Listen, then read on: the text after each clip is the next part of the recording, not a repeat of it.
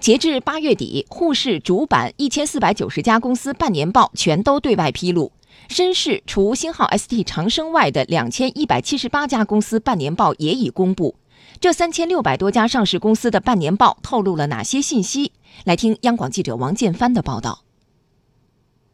数据显示，今年上半年，沪市主板公司实现营业收入十七点五一万亿元，同比增长百分之十。深市公司上半年实现营业收入五点九五万亿元，同比增长百分之九点三六。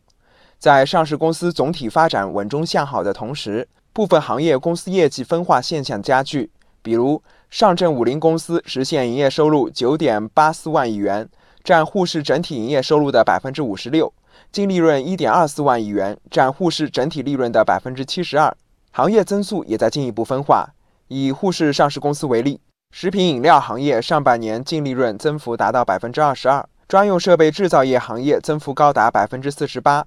武汉科技大学金融证券研究所所长董登新说。接下来在行业布局上有一些分化迹象，传统的产业和新兴产业都有啊这个比较优秀的好的企业。这新兴产业的这个行业分化当中啊，我们看到真正的产业龙头，它可能代表的是未来；而有一些过去啊概念上来讲啊，似乎科技含量比较高的，但是成长的过程当中啊，可能也出现了一些问题。产龙浙新财富首席经济学家周龙华认为，经营业绩持续向好的上市公司，往往具备独特的核心竞争力。例如，强大的品牌效应、稳固或持续扩张的市场占有率，从而拥有稳健的营收和净利润增速。近两年被逐步边缘化的尾部公司，大多是经营不善、转型遇阻的公司。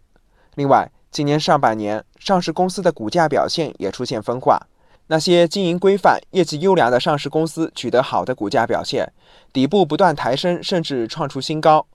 单靠概念吸引眼球，拿不出实际业绩的部分公司，股价跌跌不休。董登新分析，这是因为资本市场的改革让市场更加成熟，投资者的投资风格也变得更加理性。对于医院股，基本上投资者呀没有出现像过去的那种盲目跟风，这一个信号很重要。这可能是由于我们的科创板加注册制这一个全新的改革的一个趋势，它所带来的啊这个市场预期的啊一种改变，投资者更多的在崇尚啊一个是价值投资，再一个就是对我们这些高科技新兴产业的这样一种追捧。上市公司群体是观察我国经济变化的最佳窗口，透过上市公司半年报，我国经济发展的韧性、活力、潜力得到了充分体现。比如，战略性新兴产业公司的抢眼表现背后是新动能的酝酿和突破。二十八家以上市科创公司业绩保持高速增长，营业收入和净利润同比增长达到百分之十八和百分之二十五。产龙浙新财富首席经济学家周龙华认为，